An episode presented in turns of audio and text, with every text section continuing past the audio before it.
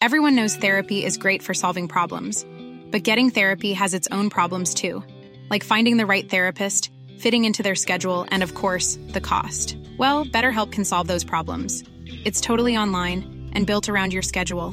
It's surprisingly affordable too. Connect with a credentialed therapist by phone, video, or online chat, all from the comfort of your home.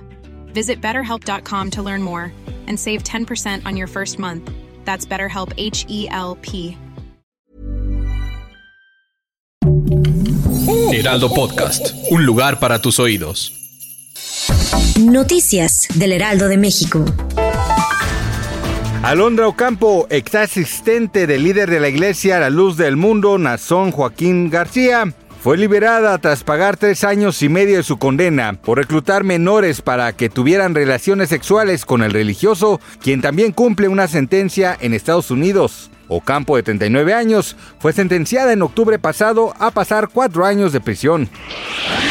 El Instituto Nacional Electoral es la autoridad, no una contraparte, por lo que aplicará la ley pareja a gobernantes, opositores y partidos políticos, independientemente de su color. Así lo aseguró su consejero presidente Lorenzo Córdoba, en el marco de la firma de un convenio entre el Instituto Electoral del Estado de México con empresarios de la Confederación Patronal de la República Mexicana, Metropolitano del Valle de México. Señaló que el INE está abierto al diálogo, pero no a la discusión con actores políticos.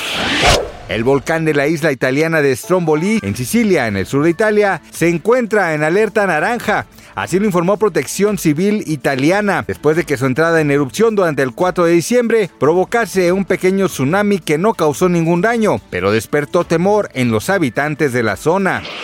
La actriz Amber Heard apeló ante los tribunales de Virginia el veredicto del juicio de difamación que interpuso en su contra su ex esposo Johnny Depp, por el que se le ordenó pagar más de 10 millones de dólares por daños y perjuicios, debido a las acusaciones de abuso que publicó en un artículo de 2018 en el diario The Washington Post.